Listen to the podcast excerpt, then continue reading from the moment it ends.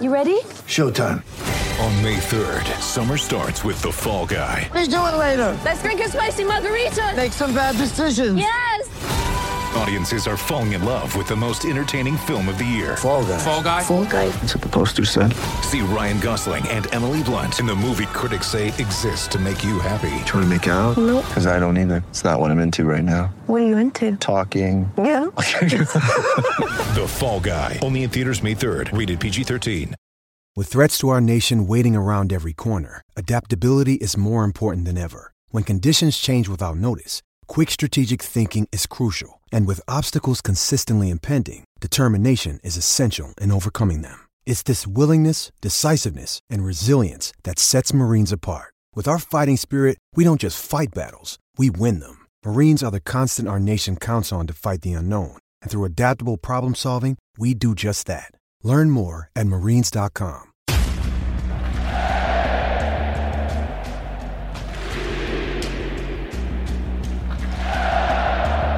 Hey, everybody. This is Doug Roberson of the Atlanta Journal Constitution with another edition of the Southern Fried Soccer Podcast. It is January 26, 2022. As always, you can follow me on Twitter at Doug Roberson AJC, on Facebook at Atlanta United News Now, and I hope you'll consider subscribing to the Atlanta Journal Constitution. You might hear we have new intro music for this Southern Fried Soccer podcast, so big thanks to Jay Black and the people who helped put that together. Uh, we're getting fancy here at the AJC with the old uh, soccer podcast. Uh, we're going to cover a few things in this podcast. We're going to cover Tuesday's scrimmage slash friendly uh, between Atlanta United and the Georgia Storm. Uh, we'll preview a little bit Sunday's uh, friendly uh, in Athens at the Turner Soccer Complex between Atlanta United and the Georgia Revolution. I'll give you any updates I have on personnel. A couple of y'all sent in some questions. We'll get to those and uh, we'll just cover a few things here in the podcast. So, on Tuesday at the team's training ground in Marietta, Atlanta United played the Georgia Storm and defeated them two to nothing. It was a, a, a get two 30 minute halves. Um, the first half featured one team, the second half featured another team. There were a lot of players missing uh, for various reasons. Among those, Josef Martinez, Ronald Hernandez, Miles Robinson, Brooks Lennon, Machop Chol. They were all with national team duties. Emerson Hyndman, Santiago Sosa, who were recovering from injuries. Uh, Ezequiel Barco, and we'll get to him in a little bit. Erik Lopez, who's now with Banfield on loan, though I don't think Atlanta United has officially announced that yet. Marcelino Moreno, who had gotten stepped on on Monday, so they were kind of giving him the day off. George Bello, who had been in the U.S. national team camp. Pineda gave him a few days off. We saw him training after the game. Atlanta United won 2 to nothing. Goals from Tyler Wolff. Uh, you could read a story about him right now on AJC.com. And Jackson Conway. Luis Araujo got the assist on Jackson Conway's goal. Uh, Araujo was set up by a, a nice clearance from Tyler Wolff off a storm corner kick. Tyler Wolff's goal, which came in the third minute, uh, was Araujo playing in Eric Centeno, the team's uh, first draft pick. He goes by Danny. I keep calling him Eric because that's his first name, but it's Danny Centeno. His shot was parried by the Storm goalkeeper. Tyler Wolff had uh, attacked the space and was the first to the ball and headed it in. Um, so it was a nice moment for both the homegrowns who are competing against some veterans um, to get playing time this year. Here is Tyler Wolff talking about what he wants uh, from this pending MLS season. That's what everybody wants. They want to be on the field, but um, I think I need to prove to Gonzalo that I can do it day in and day out at training, and then when I get my minutes with the twos, making sure I'm creating chances um, so that I can be on the field with the first team and score and create chances as well. Jackson Conway, who is 20 years old but has a pretty refreshing approach to his uh, minutes or lack of minutes because Josef Martinez is, of course, one of the best strikers in Major League Soccer history. You can read a story about Jackson, Jackson Conway that's going to post in the morning.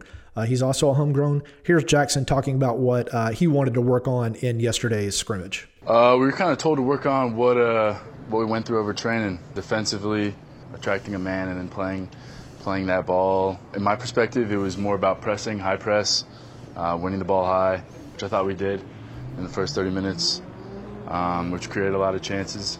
Basically, go have fun. Um, these are the games where you can you can act like a chicken with your head cut off, you know, just running around, because that's how you get your match fitness, creating that chemistry with your teammates. Um, you know, with Ozzy being in the middle, you, game kind of revolves around him. And so, as his teammates, you know, it's important that we, we know how he plays.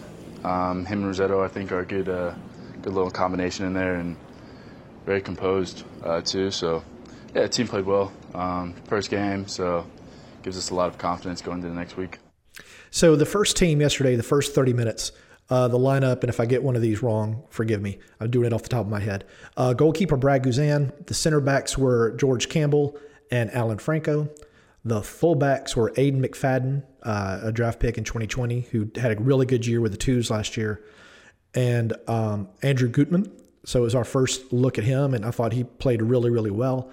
Uh, the midfield was Ozzy Alonso, Matheus Rossetto, uh, Danny Centeno, uh, Luis Araujo, uh, Tyler Wolff, and the striker was Jackson Conway.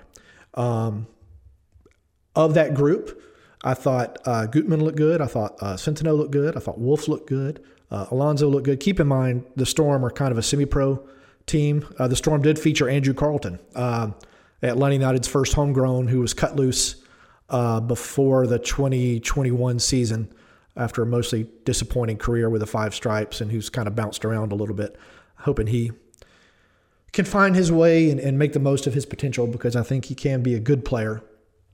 Um, but he's got to, you know, catch some breaks and, and decide that's what he wants to do. Here is Pineda talking about what he wanted to see uh, during those two 30 minute scrimmages. A little bit of everything. So, everything we've been working on uh, this week is obviously a very short time to see really specific things, but I think at least what we worked this week, we were able to see a little bit of that.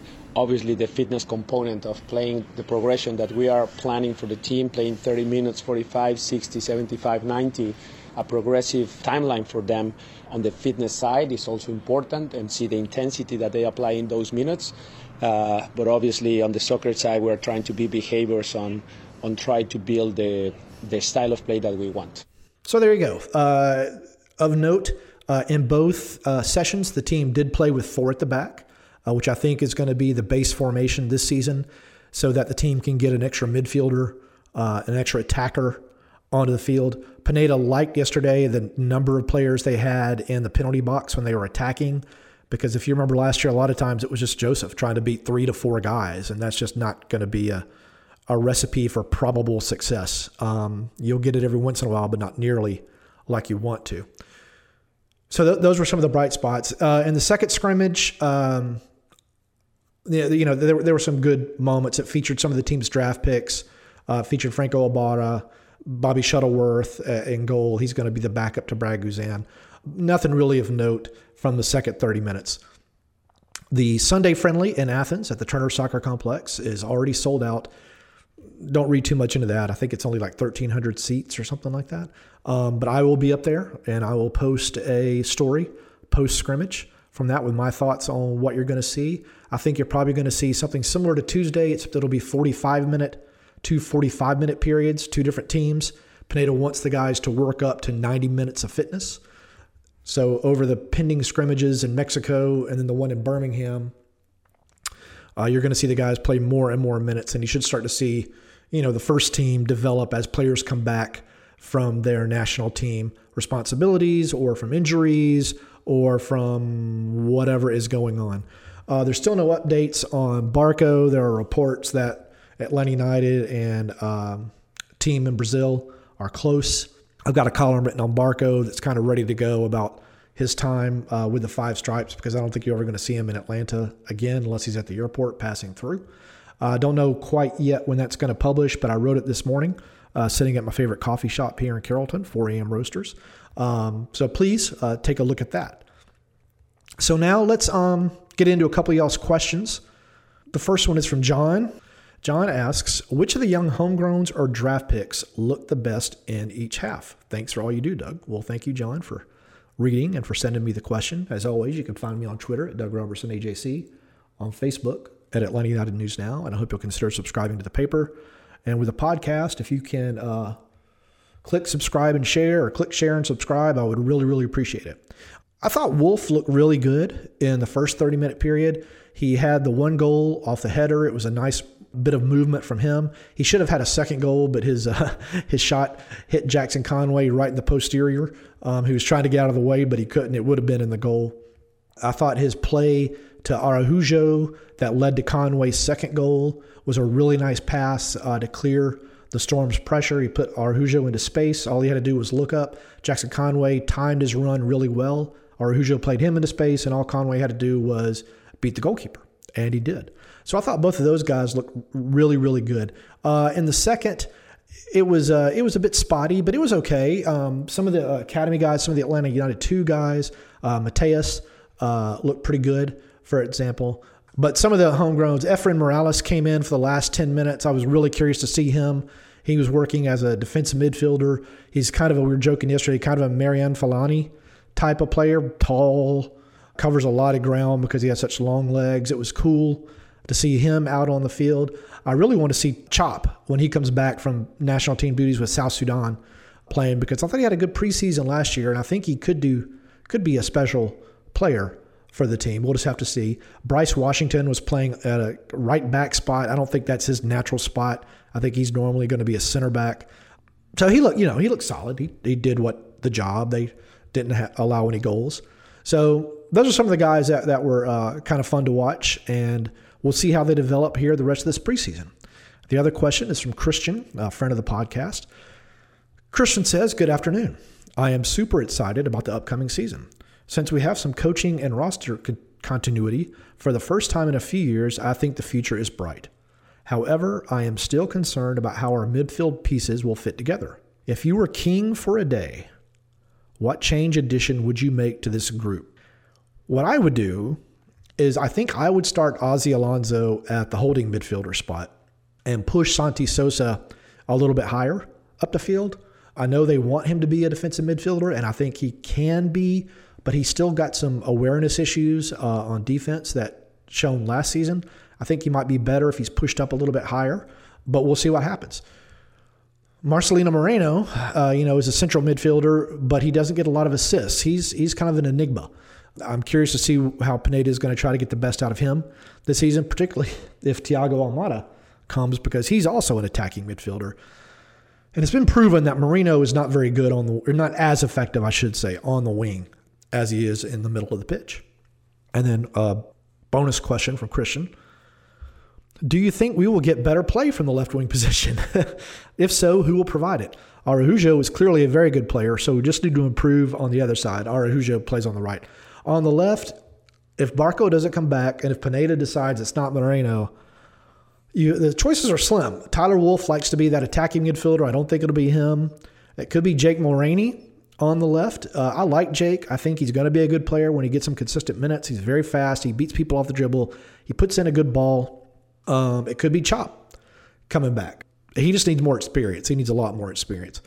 Other than that, unless the team makes a signing, uh, the pickings are a little bit slim there. And I've, I forgot, we actually have a third question uh, from Noah who sent it uh, early yesterday. He says, I was curious why we haven't seen any interesting transfers happening. Our bitter rivals in Orlando are signing big name players, but we seem dormant. I don't agree with that assertion, Noah. The reason you're not seeing a lot of big name signings is because the team doesn't have a lot of roster space. It was able to keep most of the group together.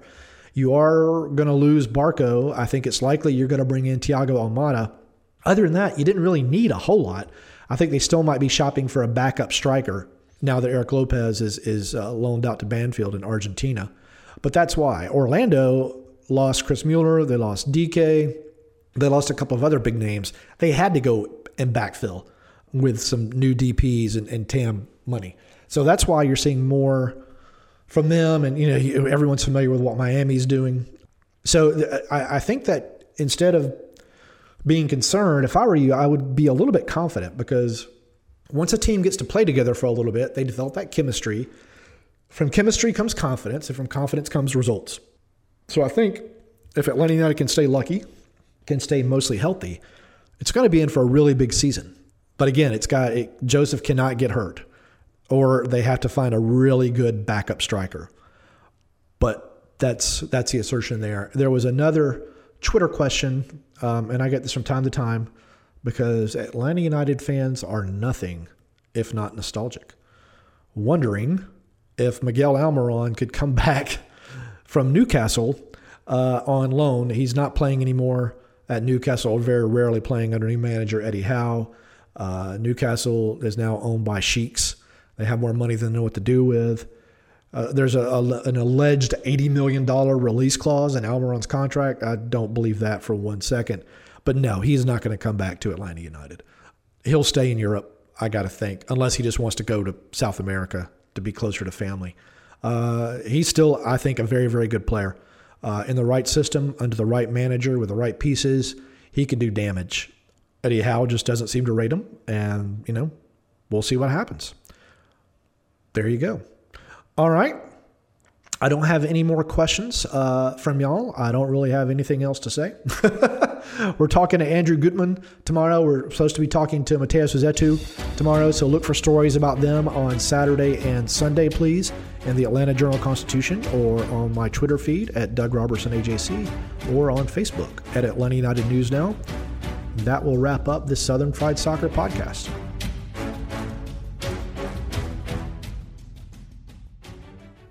In Atlanta, one voice has stood out for over four decades. An AJC original, The Monica Pearson Show. Let's talk about how you got to ESPN. Revealing interviews. You are known as America's doctor, but I want to know who you were before that. When you have a different name, you have different color skin, it can be tough. With Atlanta's most famous faces as you've never seen them before. I'm telling my story. This is the American dream. The Monica Pearson Show streaming now on AJC.com. The AJC's trusted veteran political voices, Greg Bluestein, Patricia Murphy, Tia Mitchell, and Bill Nigut, are the essential source for Georgia politics. The Atlanta Journal Constitution's Politically Georgia. Sign up for the newsletter, download the podcast, subscribe to the AJC.